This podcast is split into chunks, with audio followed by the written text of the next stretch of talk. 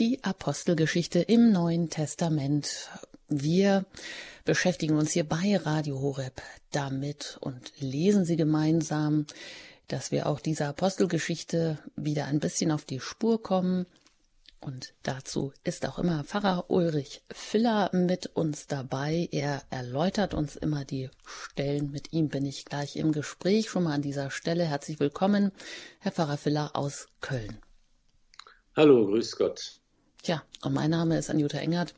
Ich lese die Stellen und sage sie Ihnen an und lade Sie natürlich auch immer gerne ein, dann die entsprechenden Stellen aufzuschlagen und mit uns gemeinsam zu lesen. Ja, wo sind wir denn hier in der Apostelgeschichte? Wir sind mitten in der zweiten Missionsreise des Apostels Paulus angelangt und am Ende des 15. Kapitels der Apostelgeschichte, da haben wir in der letzten Sendung vom Bruch gehört zwischen Paulus und seinem Begleiter Barnabas. Ja, eigentlich ging es ja nur um einen weiteren Begleiter, nämlich den Barnabas mitnehmen wollte. Das aber verweigerte Paulus weil genau dieser besagte Begleiter sie schon einmal verlassen hatte und an ihrer Arbeit nicht mehr teilgenommen hatte. So steht es in der Apostelgeschichte im 15. Kapitel, Vers 38. Ja, reist Paulus jetzt also alleine weiter, obwohl doch die Apostel immer zu zweit ausgesandt worden waren. Und wie geht die Reise nun weiter? Hatte Paulus zu Beginn in Synagogen, also unter Juden gepredigt, kam es dort zu Streitereien wegen seiner Botschaft. Er wurde verjagt, ja sogar gesteinigt, das hatten wir gehört. Und daraufhin beschließt er, sich mit der frohen Botschaft an die Heiden zu richten. Ja, wie man das heute wohl sehen würde, frohe Botschaft, das klingt immer so einfach und nett, ist es aber ja nicht immer genau da, wo er dann auch immer auf Widerstand gestoßen ist. Aber will Gott nicht das Heil aller, egal auf welchem Weg? Paulus bringt Christus zu den Menschen. Ja, wie er selber sagt im zweiten Korintherbrief, da heißt es nämlich, diesen Schatz tragen wir in zerbrechlichen Gefäßen. So wird deutlich, dass das Übermaß der Kraft von Gott und nicht von uns kommt. Das ist, glaube ich, auch mal wieder wichtig, sich zu verinnerlichen. Ja, und Jesus selbst ist natürlich der Weg, wie wir wissen und wie er seinen Jüngern auch vor der Himmelfahrt sagt, Darum geht und macht alle Völker zu meinen Jüngern, tauft sie auf den Namen des Vaters, des Sohnes und des Heiligen Geistes und lehrt sie alles zu befolgen, was ich euch geboten habe. Ja, Soweit einmal eben auch das Ausmaß dieser Mission und Mission, ja, das ist ja nicht nur das Thema der Apostel damals gewesen, das ist irgendwie auch immer unser Thema heute, wenn wir von etwas berührt sind, dass wir es auch weitergeben mögen. Und jetzt gerade so nach Ostern haben wir vielleicht auch wieder so einen neuen Ausblick oder vielleicht auch neue Kraft bekommen, wieder auch mehr daran zu denken, dass wir das nicht nur für uns haben, sondern dass das ein Schatz ist, den wir weitergeben möchten, Herr Pfarrer Filler. Wie geht das bei Ihnen? Merken Sie oder spüren Sie, die Kirche ist da auch ähm, aktiv oder kümmert sich auch um diese Themen? Oder ist sie doch oft mit den eigenen Problemen, auch gerade mit Missbrauchsdebatten, ja, in sich verschlossen? Ja, das sind, glaube ich, zwei ähm, ganz verschiedene Themen, die man nicht immer ineinander vermischen und ineinander werfen sollte. Natürlich gibt es ähm, auch immer Sachen, die man in der Kirche kritisieren muss und äh, Missbrauch und, und Schuld, die einzelne, auch gerade Priester auf sich laden oder Bischöfe. Das ist etwas, was natürlich, äh, was man nicht unter den Teppich kehren will, ne? klar und was man nicht schönreden will und das, aber eben, dass man eben sagt gleichzeitig auch, wenn jeder Einzelne von uns ja auch immer wieder es nötig hat, seine Sünden zu bekennen.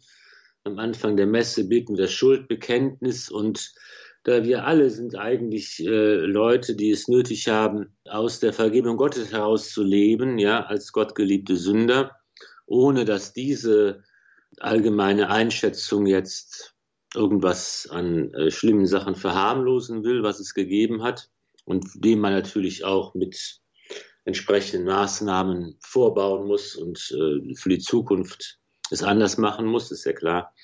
Das ist das eine. Aber gleichzeitig muss man eben auch sagen, die Kirche ist heilig. Wir glauben an die heilige katholische Kirche und sie ist heilig von Gott her, von Christus, der sie heilig macht, durch seine Auferstehung, der sie, der in, in, in ihr gegenwärtig ist. Sie ist sein Leib und er begegnet uns in ihren konkreten, menschlich erfahrbaren Zeichen und Worten und Gesten und Symbolen. Und das ist einfach das, die zweite Seite, die man, die man auch sehen muss und die nicht an den Tisch fallen darf. Und hier sind wir natürlich ähm, schon jeden Tag in dieser Gemeinschaft der Kirche verbunden und miteinander verbunden und äh, gemeinsam auf den Weg, den vor uns der heilige Paulus und die anderen Apostel auch gegangen sind. Und es ist der Weg mit Christus. Und das ist natürlich schon eine lebensüberlebenswichtige Dimension unseres Glaubens, die nicht weniger bedeutungsvoll ist und nichts dadurch verliert, dass ich selber jemand bin, der immer wieder dieses Geschenk, das Ostergeschenk des Auferstandenen, nämlich die Vergebung der Schuld, in Anspruch nehmen muss und, und der daraus lebt. Mhm. Ja, dass man das nicht aus den Augen verliert, warum ich das auch so sage oder betone, weil mir das auch so aufgefallen ist, denn hier im Erzbistum Freiburg wird dieser Missbrauchsbericht ähm, veröffentlicht, der schon lange angekündigt war. Und man merkt das einfach auch, dass das so wie so ein Schleier auf allem liegt, auch äh, wenn man dann in der Messe war, dass manchmal da die frohe Botschaft gar nicht mehr durchbricht, wenn man das auch einerseits verstehen kann, aber dass man andererseits auch in diesen Momenten auch ein bisschen frei wird, vielleicht davon oder wieder auf jeden Fall diese Auferstehung auch immer auf sich wirken lassen kann und die Freude da auch mitschwingen darf. Ja, Paulus auf seiner zweiten Missionsreise. Das ist unser Thema heute hier in der Apostelgeschichte im Neuen Testament, wie wir sie vorstellen und wie wir immer wieder auch Stellen uns vornehmen, Genau, da können Sie vielleicht einfach schon mal aufschlagen. Da geht es nämlich heute weiter im 16. Kapitel und da starten wir auch gleich mit dem Vers 1. Paulus in Derbe und Lystra, das mag jetzt vielleicht verwundern, da war der doch eigentlich schon oder da waren sie zumindest schon und jetzt ähm, in einer neuen Besetzung startet Paulus wieder. Wie kann man sich das denn vorstellen? Jetzt geht er also alleine los oder ja, und der Weg ergibt sich oder wie kommt das, dass Sie jetzt eigentlich gleich wieder nach Derbe und Lystra gehen, wo Sie doch eigentlich zuletzt erst gewesen sind, Herr Pfarrer Filler? Ja, man muss natürlich äh, sich grundsätzlich vor Augen halten, dass diese Missionstätigkeit des Apostels Paulus, wie die Apostelgeschichte beschreibt, immer auf einem großen Netzwerk von Unterstützern und Helfern angewiesen ist und so auch funktioniert. Ne, das ist also hier immer so, dass, dass man sich nicht vorstellen darf, ah, die Apostel oder Paulus und die anderen Apostel ziehen aus, um das Evangelium zu verkünden, wo es bis jetzt noch nicht verkündet worden ist. Sie sind ganz alleine unterwegs in der Fremde, sondern man hat immer auch äh, verschiedene Unterstützer, könnte man sagen, dabei sind andere, die mitgehen. Man hat ein System ja von ähm, Auslandsgemeinden, könnte man sagen, was, wo die Verkündigung dieser frohen Botschaft anknüpft. Hier sind es die jüdischen Gemeinden, die Synagogen, die es ja auch überall im Ausland der Diaspora ähm, gegeben hat. Und da ähm, ist natürlich auch der heilige Paulus immer wieder begleitet von, von Leuten, die entweder vor Ort bereit sind oder die mitgehen und ähm, die diese Tätigkeit des Apostels also unterstützen. Und hier ähm, sind wir gerade da in, in, in dieser Phase der Apostelgeschichte, wo es im 15. bis zum 21. Kapitel diese verschiedenen Missionsarbeiten beschrieben werden. Da geht es jetzt einmal auch darum, nochmal zu sehen, dass Paulus ja hier noch einmal ähm, äh, ganz geschickt eigentlich handelt und verschiedene Unruhen und Streitigkeiten im Keim erstickt. Wir hatten das letztes Mal ähm, schon besprochen. Das sind ja eben die, ist ja diese Frage, wie sind diese Dekrete des Apostelkonzils jetzt umzusetzen? Wie ist das zu verstehen? Wie sieht das praktische Leben, die Regeln für das praktische Leben der Christen, der Judenchristen, der Heidenchristen, der Christen in der Gemeinschaft, in der Gesellschaft des Heidentums. Wie sie sollen diese praktischen Regeln aussehen? Und hier handelt Paulus, entscheidet Paulus und entscheidet vor allen Dingen in einer großen Einheit und Übereinstimmung mit dem heiligen Petrus, dass also hier man äh, schon sehen kann, dass bei dem Handel dieser die wir als Apostelfürsten verehren, eine große Einheit ähm, zu sehen ist. Und ähm, hier ja, geht es jetzt in der Missionstätigkeit weiter. Der Heilige Geist selbst ist es ja, der den heiligen Paulus dann darauf hinweist, dass Mazedonien auch äh, ein wichtiger Ort ist für seine Verkündigung. Ja, dann schauen wir doch direkt da gleich mal rein.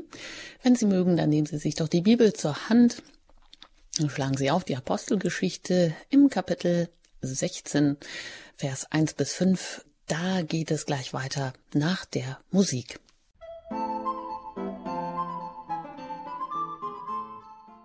Radio Horeb, Ihre christliche Stimme, heute mit unserer Reihe Die Apostelgeschichte im Neuen Testament. Ich bin Anjuta Engert und im Gespräch mit Pfarrer Ulrich Filler, der uns hier immer die Bibelstellen auslegt. Jetzt wollen wir sie erst einmal gemeinsam lesen, da wo wir letztes Mal stehen geblieben sind, nämlich Paulus in Lykaonien und während der zweiten Missionsreise im Kapitel 16 der Apostelgeschichte, Vers 1, da heißt es. Er kam auch nach Derbe und nach Lystra. Und siehe, dort lebte ein Jünger namens Timotheus, der Sohn einer gläubig gewordenen Jüdin und eines Griechen. Er war Paulus von den Brüdern in Lystra und Ikonien empfohlen worden. Paulus wollte ihn als Begleiter mitnehmen und ließ ihn mit Rücksicht auf die Juden, die in jenen Gegenden wohnten, beschneiden. Denn alle wussten, dass sein Vater ein Grieche war. Als sie nun durch die Städte zogen, überbrachten sie ihnen die von den Aposteln und den Ältesten in Jerusalem gefassten Beschlüsse und trugen ihnen auf, sich daran zu halten. So wurden die Gemeinden im Glauben gestärkt und wuchsen von Tag zu Tag. Ja, soweit einmal die Stelle hier am Beginn des Kapitels 16 in der Apostelgeschichte, wo es um die zweite Missionsreise geht. Mm, Paulus in Derbe und Lystra. Ja, also er ist da jetzt erstmal alleine und äh, kommt jetzt aber zu einer gläubig gewordenen Jüdin, wie es hier heißt. Und ähm, es wurde ihm empfohlen, diesen Begleiter Timotheus, nämlich den Sohn dieser Jüdin und dieses Griechen, sein Vater war also Grieche, mitzunehmen. Aber jetzt ähm, heißt es hier, dass Paulus den Timotheus erstmal beschneiden lässt, aus Rücksicht äh, vor den Juden. Aber Paulus hatte sich ja gerade erst doch vehement dafür eingesetzt, dass eben, ja, das ist jetzt hier die Frage, ist er nun eigentlich Jude, wenn er von einer gläubigen Jüdin abstammt, oder ist er eher Heide, dass zumindest Heiden sich ja nicht beschneiden lassen müssen, also dass man ihnen nicht noch zusätzliche Lasten aufträgt. Wie ist das zu verstehen hier, Herr Pfarrer Filler? Ja, einmal haben wir hier den Fall, wie ich gerade sagte, Paulus kommt also und er findet ja Unterstützung vor Ort. Hier in dieser Familie, die bereits bekannt ist, die ihm empfohlen worden ist, das sind gute Leute. Und hier ähm, vollzieht äh, Paulus also diesen jüdischen Ritus der Beschneidung. Etwas, was in der neueren Exegese oft als nicht historisch abgelehnt wird, dass man bestreitet, dass so etwas stattgefunden hat. Andere ähm, Forscher sagen, das ist überhaupt gar keine Frage, dass man an der historischen Authentizität dieser Berichte festhalten kann und dass man es eben dieses etwas widersprüchliche Handeln des Paulus, wie man es hier finden kann, dass man das erklären kann, einfach dadurch, dass Paulus hier taktisch klug in der unterschiedlichen Situation der verschiedenen Gemeinden handelt. Ne, das sind natürlich alles jetzt Missverständnisse, Streitigkeiten, Auseinandersetzungen, die uns heute äh, sehr, sehr fern sind von, von, von ihren Themen her, von eben diesem jüdischen, judenchristlichen, heidnischen, heidenchristlichen Gewohnheiten und ähm, Traditionen und Bräuchen, um die es hier geht. Paulus vermeidet, wie gesagt, hier dass es zu großen Streit und zu große Unruhen gibt durch die Art und Weise, wie er in den verschiedenen Gemeinden den Glauben verkündet, die Beschlüsse des Apostelkonzils auslegt und im, im Einzelfall äh, hier umsetzt.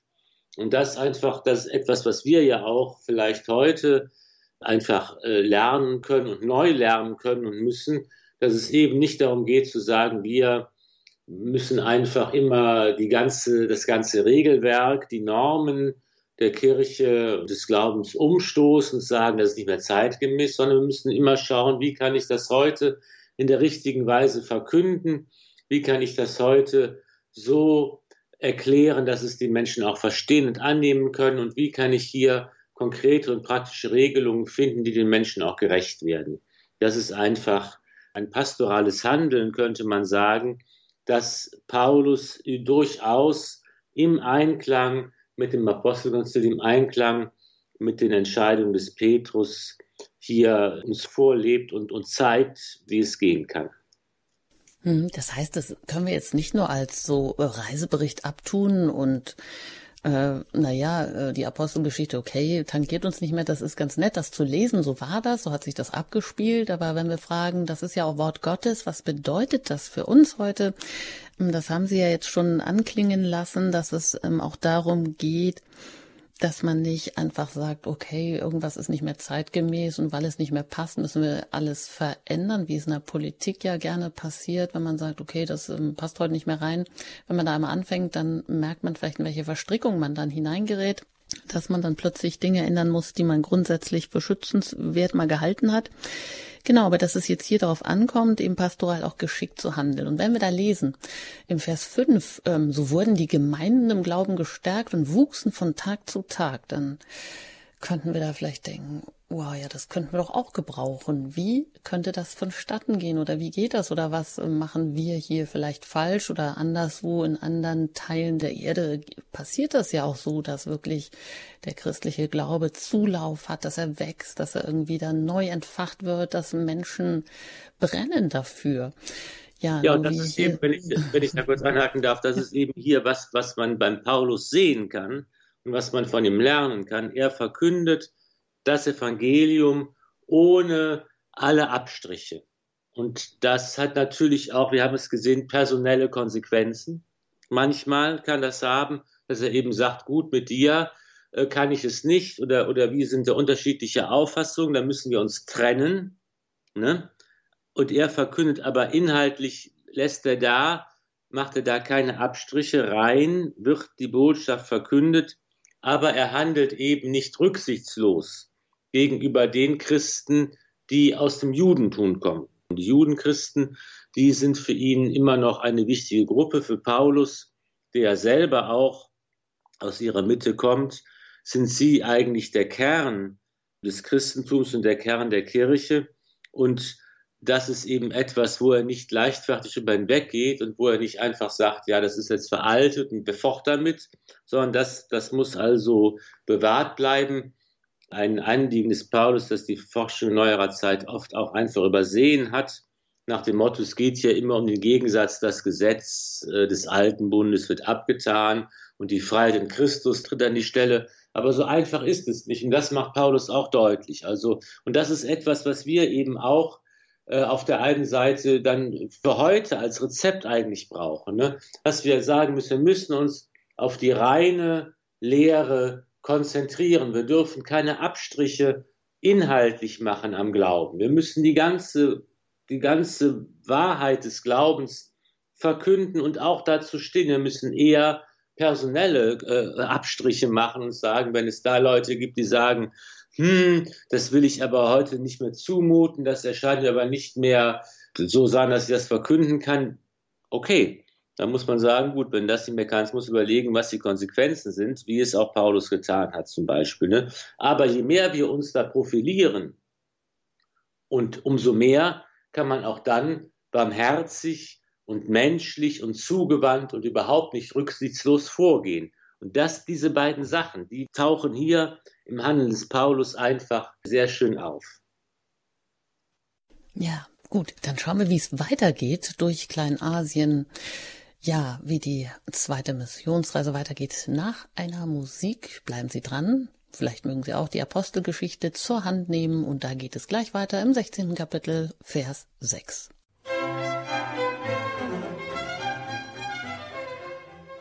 Sie haben eingeschaltet bei Radio Horeb in unserer Reihe über die Apostelgeschichte im Neuen Testament mit Pfarrer Ulrich Filler. Und da lesen wir jetzt weiter die Apostelgeschichte im Kapitel 16, Vers 6 bis 10. Da geht es durch Kleinasien bis Troas während der zweiten Missionsreise und da heißt es, weil ihnen aber vom Heiligen Geist verwehrt wurde, das Wort in der Provinz Asien zu verkünden, reisten sie durch Phrygien und das galatische Land. Sie zogen an Mysien entlang und versuchten Bithynien zu erreichen. Doch auch das erlaubte ihnen der Geist Jesu nicht. So durchwanderten sie Mysien und kamen nach Troas hinab. Dort hatte Paulus in der Nacht eine Vision. Ein Mazedonier stand da und bat ihn, Komm herüber nach Mazedonien und hilf uns. Auf diese Vision hin wollten wir sofort nach Mazedonien abfahren, denn wir kamen zu dem Schluss, dass uns Gott dazu berufen hatte, dort das Evangelium zu verkünden. Soweit diese Stelle hier aus der Apostelgeschichte. Kapitel 16, Vers 6 bis 10, wo es um die Vision des Paulus geht, nach Mazedonien zu gehen. Ja, Herr Pfarrer Filler, so der hat jetzt keinen festen Plan, Paulus und seine Begleiter, sondern sie lassen sich immer leiten vom Heiligen Geist. Also sie hören auch das Wort Gottes, dass es in ihnen auch eine Stimme, also hier spricht er durch eine Vision und machen das auch, beziehungsweise heißt es ja hier gleich, aber es wurde ihnen verwehrt vom Heiligen Geist, das Wort in der Provinz Asien zu verkünden. Hm, können wir das heute eigentlich noch so verstehen? Ja, manchmal fragen wir uns auch, wie ist denn, wie will uns der Heilige Geist den Weg weisen, aber vielleicht ist es oft so, dass wir das gar nicht vernehmen. Ja, wir haben ja schon gesehen, dass es eben in dieser frühen Zeit der Kirche zwei Ämter gibt, die heute nicht mehr existieren das Amt der Apostel. Das ist ja das, was heute die Bischöfe eigentlich machen, aber das Amt der Apostel, der Gesandten, die auch Zeugen der, der Auferstehung und des Auferstandenen sind und die bei Jesus auch eigentlich waren, mit dabei waren zu seinen Lebzeiten. Und das Amt der Propheten. Die sind ja auch nach Antiochia geschickt worden, um diese Beschlüsse des Apostelkonzils ähm, dann zu verkünden, Apostel und Propheten ne, die eben auch prophetischen Geist heraus den Willen Gottes verkünden und vom Heiligen Geist gepackt werden und ähm, ja, den Willen Gottes kundtun, wie es im alten Bund die Propheten ja auch getan haben. Und das ist ja etwas, was dann auch in der Lauf der Kirchengeschichte verschwindet. Das gibt es nicht, jedenfalls nicht als äh, eigentliches Amt innerhalb der Kirche, der Kirche Gottes. Und auch Paulus selbst hat immer wieder auch solche mystischen äh, Glaubenserfahrungen, könnte man vielleicht heute sagen. Er geht da sehr diskret mit um. Er verrät gar nicht da viel darüber, aber er hat auch solche Glaubenserfahrungen, solche Visionen. Vielleicht sind es Träume, Traumgesichte, von denen man hier sprechen kann. So ganz genau kann man es nicht sagen, aber eben hier auch ein anderes, was man feststellen kann, ist diese prophetischen äh, Berichte und Worte und Weisungen ganz wichtig sind, aber die Propheten selbst ganz unwichtig sind. Die werden dann gar nicht namentlich oft genannt an diesen Stellen. Und ähm, da ist das Wort Gottes wichtiger, die Botschaft wichtiger, als der die Botschaft überbringt, als der Bote selbst. Also hier ähm, finden wir eine ein Wirken auch des Heiligen Geistes. Die Apostelgeschichte überhaupt ist ja das Buch, das vom Wirken des Heiligen Geistes in der Gemeinschaft der Kirche zeugt und das dieses Wirken beschreibt. Der Heilige Geist wirkt, wie auch immer, in verschiedener unterschiedlicher Form, äh, die man heute vielleicht nicht mehr so erwartet und finden kann in der Kirche. Und ähm, es ist ein Zeugnis natürlich auch für die Vorsehung Gottes, die den Weg der Apostel leiteten, dem, auch diese Boten des Evangeliums sich anvertrauen. Mhm, aber heißt ja nicht, dass es die Gaben des Geistes, die gibt es ja genauso. Vielleicht sind sie ein bisschen verschüttet, auch wenn sie offiziell, wie Sie sagen, natürlich nicht mehr in ein offizielles Amt gekleidet sind wie zu damaligen Zeit, dass es die Apostel und die Propheten gibt. Aber heißt ja eigentlich genauso, dass jeder Christ ja auch im Heiligen Geist und aus dem Heiligen Geist leben soll. Das heißt, also braucht er ja eigentlich auch ja die Voraussetzungen, das Gebet, die Bitte darum auch oder auch, ähm, dass einzelne Christen natürlich genauso diese Gaben vielleicht geschenkt bekommen, darum bitten, aus dem Heiligen Geist leben, sei es jetzt auch die Zungenrede oder die Weisheit, Erkenntnis, Heilung und so weiter. Ähm, das heißt ja nicht, dass wir, dass wir die nicht mehr haben heute, oder? Dass wir uns doch genauso darum bemühen können. Klar, das ist natürlich auch, das ist der Heilige Geist, den gibt es natürlich auch heute auch in der Kirche. Klar, das ist ja nicht die Frage, sondern natürlich wirkt der Geist eben immer, wenn wir die Messe für die Sakramente empfangen, nicht nur das Firmensakrament, sondern bei allen Sakramenten, der Geist führt und leitet die Kirche auch heute, auch in ihrem Lehramt, in den Papst und Bischöfen und so weiter. Das ist ja auch nach wie vor da. Und auch wir werden natürlich vom Heiligen Geist geführt und geleitet in unserem Beten, in unserem Suchen und Finden des Glaubens und, und Empfinden des Herrn. Klar, das ist ja heute auch genauso wie zu allen Zeiten ist Gott gegenwärtig und lebendig in seiner Kirche, der dreifaltige Gott. Ne? Das ist ja auch das Wirken des Geistes, der eben seiner Kirche immer wieder eine Gestalt gibt und der ihre Entwicklung begleitet und der ihre Entfaltung begleitet in die Zeit hinein und in der Zeit, der ihr hilft, die Herausforderungen zu bestehen, die es gibt, der ihr hilft, die Ämter zu entwickeln. Und wenn man das sich im Detail anschaut, es ist ja einfach nicht so, dass man sagt, gut, dann hat Jesus gesagt, heute gründe ich mal die Kirche. Hm, hm, hm, Was braucht man denn da? Wir brauchen dann eben den Bischof und den Diakon und den Priester und tralala. Und das äh, schreibe ich jetzt alles auf und da habt das bitteschön. Sondern es ist ja, das ist ja nicht so einfach, sondern es ist eben so, dass aus diesem, was mit Jesus von Nazareth angefangen hat und was Jesus da getan und wie er die Einzelnen berufen hat, und wie sie dann seinen Weg mitgegangen sind und ihre Aufgabe verstanden haben und dann geisterfüllt äh, als Apostel gewirkt haben, wie sich das dann weiterentwickelt hat im Laufe der Kirchengeschichte, im Laufe der Jahrhunderte, wie dieses Sakrament sich in der Form entfaltet hat. Das ist ja eine ganz spannende und lange und auch sehr komplexe Geschichte, die man im Einzelnen an anderer Stelle sicher mal nachzeichnen kann, um zu verstehen, was es mit diesen Dingen auf sich hat. Aber das ist ja einfach, sagen wir mal, ein Beweis dafür oder ein Zeichen dafür, wie der Heilige Geist in der Gemeinschaft seiner Kirche wirkt und wie sein Wirken ablesbar ist. Und das ist auch heute so. Man kann nicht sagen, naja, in der frühen Kirche, das war wunderbar, geisterfüllt, spontan und alle wussten, was sie machen sollen, weil der Geist Gottes unterspricht. Und heute ist das nicht mehr so. Das wäre eine ganz falsche und verzerrte Sichtweise das wäre falsch, die Apostelgeschichte so verstehen zu wollen, als Gegenbild zu dem, was es heute heißt, Christ zu sein. Ja, genau, aber warum ich darauf vielleicht so poche, weil ich manchmal denke, dass, ähm, genau, weil diese Ämter sind schon oder weil der Weg vorgezeichnet ist und das ist jetzt äh, in diesem, der Heilige Geist praktisch in diesem Amt äh, da zusammengefasst. Nein, so kann man es natürlich nicht sehen. Manchmal brauchen wir vielleicht etwas wie die Apostelgeschichte, wie so ein Zeugnis hier, wie so eine Stelle, die uns auch auf die Sprünge hilft, dass wir auch vielleicht glauben, dass auch wir angesprochen sind, dass also auch ja durch uns diese Dinge praktisch geschehen können oder dass wir auch diese Gaben des Heiligen Geistes und die bitten dürfen und dass wir uns danach ausstrecken dürfen und dass wir sie auch erwarten können, dass wir ähm, nicht denken, okay, weil das jetzt alles schon so verwaltet ist, manchmal ist es ja so, dass äh, ja man in gewissen Bahnen läuft und denkt und ähm, in einem vielleicht so ein bisschen ja im Christentum, wo der Heilige Geist eben gar nicht mehr vorkommt, weil alles schon so verreglementiert ist und strukturiert ist und vorgesehen ist, dass aber eben die Freiheit und die Offenheit für den Heiligen Geist manchmal dabei verloren geht. Das wollte ich damit eigentlich auch nur sagen oder da einfach Mut machen, dass man ja manchmal genau so ein Bibelzeugnis einem da auch vielleicht wieder ein Stück mehr in die Wahrheit des Heiligen Geistes verhelfen kann. Ja, aber gucken wir weiter, wie es weitergeht. Ähm, da sind wir jetzt direkt Apostelgeschichte im 16. Kapitel und lesen doch gerade mal weiter im Vers 11 bis 15. Da geht es um die Bekehrung der Lydia in Philippi.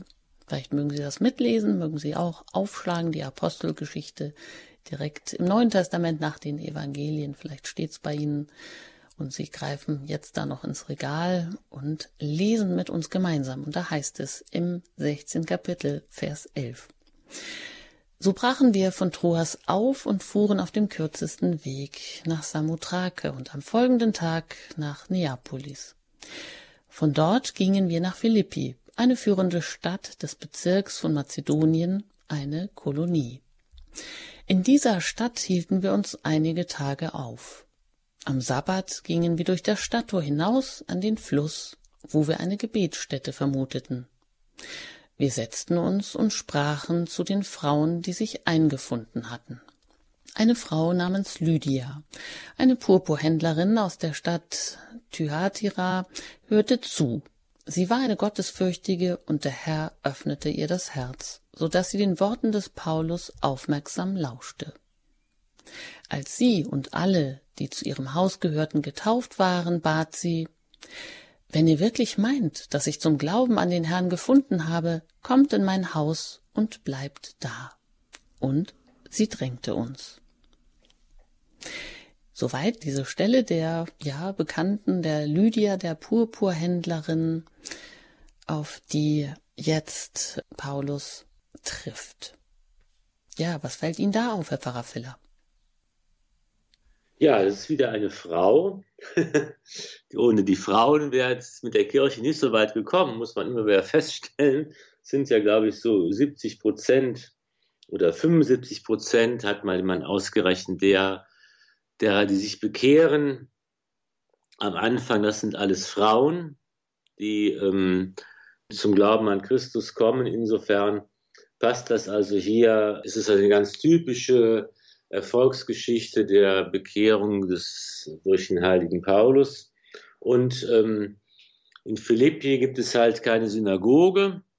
Da kann man also jetzt nicht beginnen mit der Verkündigung des Glaubens, aber wo findet man dann die jüdische Gemeinde am Fluss? Denn um das umbeten zu können, muss man sich die Hände reinigen. Und ähm, da kann man also die Leute finden und die Leute ansprechen. Man sehen, dann erfolgreich. Und natürlich, was damit auch verbunden ist, ist, dass dann die äh, Apostel eingeladen werden, kommt zu uns nach Hause. Das ist ein ganz wichtiger Punkt. Ne, dass eben hier, wie findet die Weitergabe des Glaubens statt in der Hausgemeinschaft? Ja, das ist eine in der apostolischen Zeit, nicht nur im Heiligen Paulus, sondern überall verbreitete Praxis und Sitte, dass es eben auch dieses Glauben teilen, das heißt eben auch das Leben miteinander teilen. Ne? Und es geht nicht nur darum, sich irgendwo draußen hinzustellen auf den Platz und jetzt laut den Glauben zu verkünden, die Predigt zu halten. Das machen die Apostel auch. Das macht Paulus auch dann in Athen später und überall sonst ja auch in den Synagogen die Predigt zu halten. Das ist das eine. Das andere ist aber eben auch auf der privaten Ebene, auf der familiären Ebene, im kleineren Rahmen den Glauben zu teilen, indem man Gastfreundschaft erweist und Gastfreundschaft annimmt und das Leben teilt. Das ist, glaube ich, eben auch einer von den Punkten, die wir uns heute äh, auf die Fahne schreiben müssen und die wir beachten müssen, wenn wir die Frage stellen, wie kann man das denn schaffen, dass die Menschen heute in die Kirche kommen und dass sie den Glauben finden. Das ist so eine Frage, die mir auf, oft auch gestellt wird als Pfarrer. Was wollen Sie denn machen? Ja, die Leute kommen alle nicht mehr. Und ich sage dann, ja, was machen wir denn gemeinsam? Wie können wir das Leben teilen, um den Glauben zu teilen? Wo können wir denn den Menschen sonst begegnen, außer dass sie in die Kirche kommen? Das ist auch wichtig, klar. Das ist das eine. Aber das andere ist eben, dass man auch auf dieser familiären Ebene, sage ich mal, sich begegnet. Und das ist jedenfalls das, was in der Antike so der Fall gewesen ist, dass eben die Leute sich zu Hause getroffen haben, dass sie zu Hause gesprochen haben, dass sie zu Hause dann oft manchmal auch getauft worden sind. Die ganze Hausgemeinschaft lässt sich taufen, groß und klein. Da ist ja auch der Beleg dafür, dass auch von Anfang an die Kinder kleine Kinder auch getauft wurden in der christlichen Taufpraxis und dass eben die Leute so zum Glauben finden. Bei Cornelius ist das eben auch so ganz ähnlich. Das wird dann so ein Netzwerk. Im ganzen römischen Reich finden sich solche Familien, da kommen Freunde dazu, da unterhält man sich, man tauscht sich aus, man trägt diese Ideen und Gedanken weiter und bildet so ein ganzes Netzwerk von Unterstützung von Hauskirchen, könnte man sagen, im eigentlichen Sinn des Wortes Hauskirchen, wo der Glaube gelebt und gefeiert wird und wo er sich dann auch weiter verbreitet und weitergelebt wird, wo der Glaube eben auch nicht nur eine theoretische, intellektuelle Überlegung ist, sondern auch praktisches Lebenszeugnis. Und man sieht, wer da an Christus glaubt und wie er handelt und wie er lebt und was er tut. Das ist, glaube ich, auch ganz wichtig. Und das, all das, ja, was, was sich daraus entwickelt, klingt, glaube ich, hier schon an in dieser Bekehrungsgeschichte der Lydia. Mhm, wenn Sie sagen Hauskirche, dann ist das ja auch etwas, was uns vielleicht heute auch fremd geworden ist, wobei es ja schon so Aufbrüche gibt, äh, überall da, wo vielleicht auch die Amtskirche nicht mehr so lebendig ist, dass sich da auch so kleine Zellen bilden, wo dann immer die Frage ist, ist das auch so gewollt, ist das so vorgesehen, dass man sich auch wirklich in den Häusern versammelt? Und dass man auch gemeinsam da heilige Messe feiert, wenn es äh, anderswo vielleicht nicht gerade möglich ist? Das war zumindest äh, früher so, ne? also in der Anfangszeit der Kirche, dass man eben da auch ähm, dann diesen Hauskirchen das so gemacht und gepflegt hat.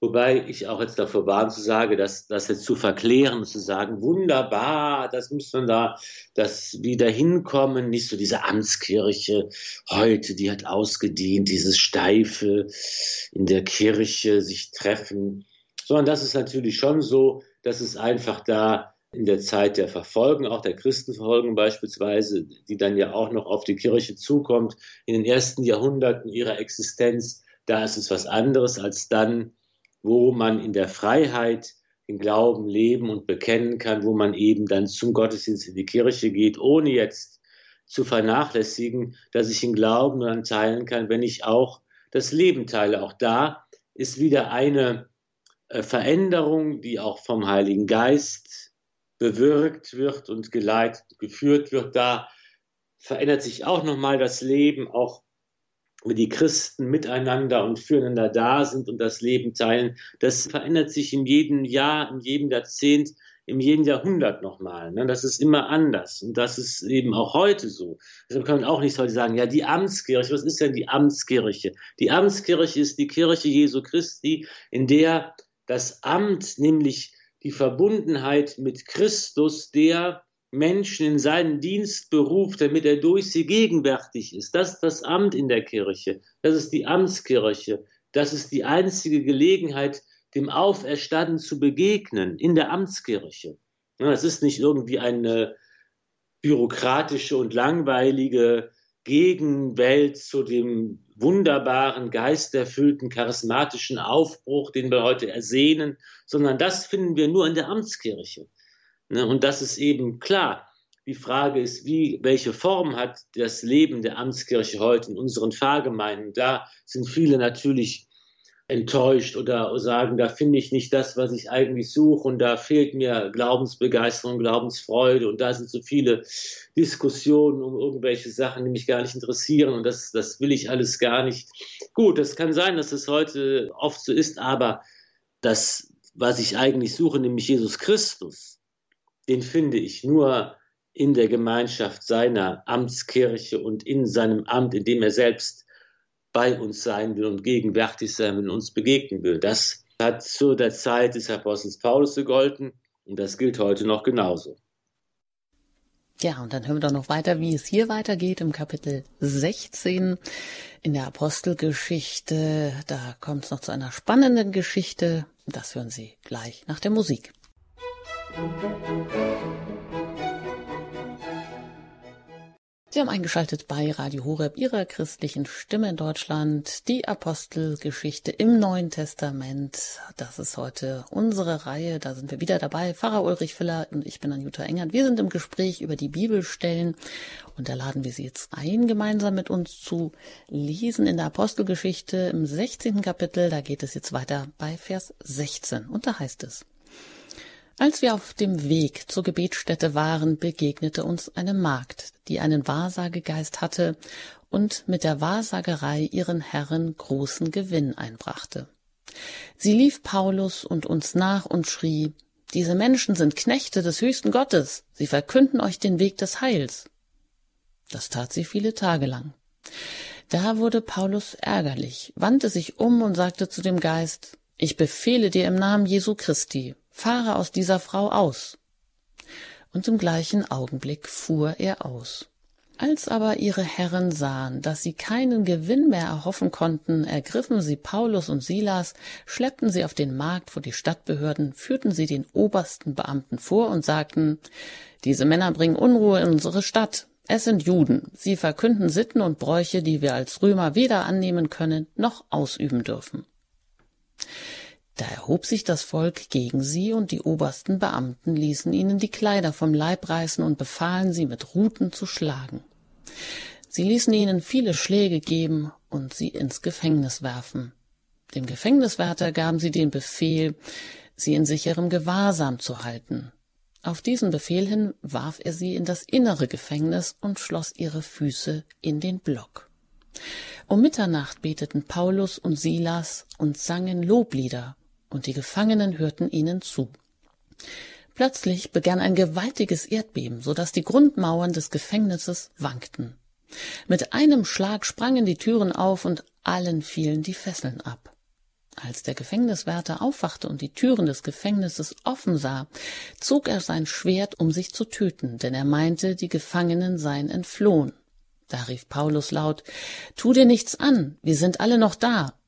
Jener rief nach Licht, stürzte hinein und fiel Paulus und Silas zitternd zu Füßen. Er führte sie hinaus und sagte, Ihr Herren, was muss ich tun, um gerettet zu werden? Sie antworteten, Glaube an Jesus, den Herrn, und du wirst gerettet werden, du und dein Haus. Und sie verkündeten ihm und allen in seinem Haus das Wort des Herrn. Er nahm sie in jener Nachtstunde bei sich auf, wusch ihre Striemen und ließ sich sogleich mit allen seinen Angehörigen taufen. Dann führte er sie in sein Haus hinauf, ließ ihnen den Tisch decken und war mit seinem ganzen Haus voll Freude, weil er zum Glauben an Gott gekommen war. Als es Tag wurde, schickten die obersten Beamten die Amtsdiener und ließen sagen, Lass jene Männer frei. Der Gefängniswärter überbrachte Paulus die Nachricht. Die obersten Beamten haben hergeschickt und befohlen, euch freizulassen. Geht also, zieht in Frieden. Paulus aber sagte zu ihnen, Sie haben uns ohne Urteil öffentlich auspeitschen lassen, obgleich wir römische Bürger sind, und haben uns ins Gefängnis geworfen. Und jetzt möchten Sie uns heimlich fortschicken? Nein. Sie sollen selbst kommen und uns hinausführen. Die Amtsdiener meldeten es den obersten Beamten. Diese erschraken, als sie hörten, es seien römische Bürger. Und sie kamen, um sie zu beschwichtigen, führten sie hinaus und baten sie, die Stadt zu verlassen. Vom Gefängnis aus gingen sie zu Lydia. Dort sahen sie die Brüder, sprachen ihnen Mut zu und zogen dann weiter. Ja, soweit diese spannende Geschichte das Wirken des Paulus in Philippi und wie er hier auf die Purpurhändlerin Lydia trifft. Ja, und wie sich plötzlich ähm, durch eine Wahrsagerin die Geschichte eine ganz eigene Dynamik annimmt und das kommt einem schon fast so ein bisschen bekannt vor, was jetzt hier passiert, Herr Pfarrer Filler. Genau, das kennen wir auf verschiedenen Ebenen, kann man diese Parallelen finden. Einmal die bei diesem Erlebnis mit dieser von einem Geist besessenen Sklavin. Da denken wir natürlich an die ähm, Dämonen und die bösen Geister, die Jesus ausgetrieben hat. Wir wissen, wer du bist, ist etwas, was die Geister ja auch immer wieder dann öffentlich sagen, als sie Jesus begegnen. Du bist der Heilige Gottes. du bist gekommen, uns zu vernichten, du bist der Sohn Gottes und, ähm, und das ist eben hier eine Ähnlichkeit, die man eben auch hier, die man hier feststellen kann. Und ähm, dann natürlich diese Geschichte aus dem, die Befreiung aus dem Gefängnis. Vorher war es dann Petrus, der im Gefängnis war und befreit wurde. Jetzt ist es eben Paulus, dem das äh, widerfährt, weil sie eben den äh, bösen Geist von der Magd vertrieben haben. Werden sie selbst, äh, sie haben die Magd befreit und landen selbst im Gefängnis, werden gefangen genommen, werden in den Kerker eingesperrt und auch hier ähm, sind äh, dieses, diese wunderbare Befreiung ganz ähnlich beschrieben wie bei anderen Gelegenheiten auch. Der Geist Gottes wirkt, wo er will und wie er will und er lässt sich nicht einsperren, er lässt sich nicht fesseln, er lässt sich nicht daran hindern, dass die Vorbotschaft verkündet wird, und dass die Boten des Evangeliums ihren Weg gehen sollen, der ihnen vorbestimmt ist. Das wird auch hier ähm, deutlich. Und schließlich noch eine dritte Parallele, die man feststellen kann, was auch immer wieder kommt, wenn die Leute die Macht Gottes erleben, wenn die Leute erkennen, wer Jesus Christus wirklich ist, wenn die Leute zum Glauben kommen, dann ist immer dieselbe Frage, was soll ich tun? Was sollen wir tun? Was soll ich machen? Das ist, was man ganz oft im Evangelium hat, der reiche Jüngling, der zu Jesus kommt. Ne? Was soll ich tun, Meister, um das ewige Leben zu gewinnen? Ne? Bei Johannes dem Täufer kommen die Leute massenweise aus der Jerusalem, aus der Stadt heraus und lassen sich von dem Taufen fragen, was sollen wir tun? Und was sollen wir denn tun? Und was sollen wir denn tun? Und das ist immer die Frage, die äh, sich dann stellt, was soll ich denn machen? Was soll ich denn jetzt machen, wenn ich das weiß? Und die Antwort ist auch mal dieselbe, die heißt, glaube und du wirst gerettet werden. Das ist das Entscheidende. Glaube und du wirst gerettet werden. Glaube und du wirst leben. Ja, Paulus sagt im, Römer, im Römerbrief, wer in seinem Herzen glaubt, Gott hat ihn von den Toten auferweckt und mit dem Mund bekennt, der Herr ist Jesus und im Herzen glaubt, Gott hat ihn von den Toten auferweckt, der wird gerettet werden. Der Glaube rettet dich, ja. Der Glaube, dass Gott Jesus aufweckt hat und dass du das bekennst mit deinem Mund. Der Glaube, der im Herzen ist und der aber nicht überzeugend, sondern der auch bekannt wird, der nach außen sichtbar wird in Worten, in Taten und so weiter. Das ist das, was dich rettet und frei macht. Und da muss jeder in seinem Leben, in seiner Lage in seiner Situation schauen, was kann ich heute tun. Und das ist das Schöne ja auch für uns alle, dass jeder von uns, ganz egal, wo er lebt und was er macht und wie seine Situation ist, auch jeden Tag diesen Glauben bekennen und mit Worten und Taten zeigen kann und auf diese Weise wir alle gemeinsam diesen Weg des Heils und der Rettung gehen können. Ja, den Glauben mit Worten und Taten bezeugen, so wie Paulus und Silas, die, ja, das erinnert ja auch so an die Geißelung, die werden hier wirklich, äh, ja, richtig, werden gegeißelt so ein bisschen, bekommen hier Schläge, werden ihrer Kleider beraubt oder, ja, das gehörte natürlich dazu, werden gefangen genommen, sitzen, ja, im Innersten des Gefängnisses, wo sie da verwahrt werden. Und dann beginnen sie aber um Mitternacht, wie es hier heißt, ähm, zu beten und ähm, Loblieder zu singen, also Gebet und Glaube und Gebet, der wirklich auch Berge versetzen kann. Ja, vielleicht nehmen wir das mit, auch ähm, heute aus dieser Beschäftigung mit der Apostelgeschichte, natürlich auch den Heiligen Geist und der Pfarrer Filler abschließend. Ja, würde ich Sie in diesem Sinne auch da besonders darum bitten, dass wir auch jeden Tag vielleicht das auch erwarten, dass wir beten und glauben und dass das auch wirklich was bewirken kann. Genau, dann bitten wir einfach nochmal um das Geschenk des Heiligen Geistes, um seine wirksame und, und machtvolle Gegenwart, vielleicht mit dem Gebet, das auch in diesen Tagen für unsere Kirche und für unsere Bischöfe so wichtig ist und dass auch äh, die Konzilsväter immer zu Beginn ihrer Beratung gebetet haben. Heiliger Geist, sei uns zugegen, ergieße dich mit deiner Gnade in unsere Herzen Lehre uns, was wir tun sollen, zeige uns, was wir denken sollen, zeige uns, was wir wirken müssen. Der du die Wahrheit über alles liebst, lass nicht zu, dass wir durcheinander bringen, was du geordnet hast. Unwissenheit möge uns nicht irreleiten, Beifall uns nicht verführen, Bestechlichkeit und falsche Rücksichten mögen uns nicht verderben. In dir lass uns sein und in nichts abweichen vom Wahren. Amen. Der Segen des allmächtigen Gottes, des Vaters und des Sohnes und des Heiligen Geistes komme auf euch herab und bleibe bei euch alle Zeit. Amen. Gelobt sei Jesus Christus in Ewigkeit. Amen. Vielen Dank, Herr Pfarrer Filler, dass Sie heute hier wieder zu Gast waren, dass Sie uns wieder auch die Apostelgeschichte nahegebracht haben und Sie, diese vielleicht das eine oder andere nicht mitbekommen haben, Sie können das bei uns bei Radio Horeb in der Mediathek gerne nachhören, diese und die vergangenen Folgen und auch alle weiteren Sendungen, die bei Radio Horeb gelaufen sind, im Podcast unter horeb.org. Und Hinweise gibt's natürlich auch immer im Programm, auch über das, was man von Pfarrer Ulrich Füller noch alles lesen kann. Eine ganze Menge Bücher, die er über alle Themen über Gott und die Welt geschrieben hat. Da können Sie sich auch kundig machen und natürlich auch immer über Radio Horeb selber. Ich danke Ihnen für Ihr Interesse und wünsche Ihnen noch einen gesegneten Abend. Ihre Anjuta Engert.